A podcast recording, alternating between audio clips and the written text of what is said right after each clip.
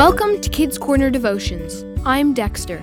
This week's theme is trusting in God's plan. The Bible verse is Jeremiah 29, verse 11. I will bless you with a future filled with hope, a future of success, not of suffering.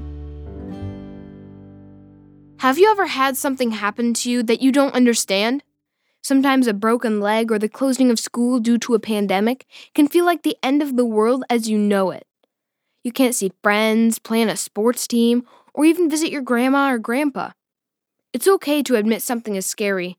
Think about what Joseph may have thought when his brothers dropped him into the dry well and then sold him into slavery.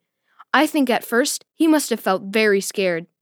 But with each scary thing that happened to him, he trusted God and did what was right. Eventually, he saved many people from famine and became a hero. Esther too trusted God through many scary times in her life. Her parents died when she was young. After that, her cousin Mordecai took care of her. Through a series of unbelievable events, she became the Queen of Persia. As queen, she used her influence with her husband, the king, to stop a law that would have led to the death of all the Jewish people in her country. Esther trusted God through all these scary events and became a hero of her people. In Jeremiah 29, verse 11, God promised his people a future filled with hope we too can trust God to be true to His word. But how do we trust Him when we're scared? Sometimes it's as simple as saying the name Jesus over and over to yourself. Sometimes it means asking a loved one for a long hug or a cuddle while they read a book to you. Sometimes it means a walk in the woods where God can remind you of the constant beauty in creation. Spending time with a pet or doing something you really enjoy like playing an instrument, can also remind you God loves you. He knows you, and you can trust He wants the best for you. Will you pray with me?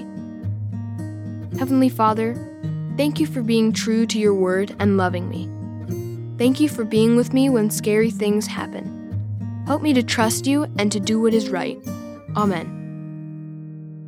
Take some time this week to read the Bible reading. 1 Thessalonians 5, verses 12 through 18 and ask the Holy Spirit to lead you in how these verses apply to you this week. Thanks for listening. Check out the great kidscorner.net content connected with this devotion. My favorite is the Liz and Friends episode, A Hero in the Making. It's the first episode in the God's Kind of Hero series. Talk to you again next week.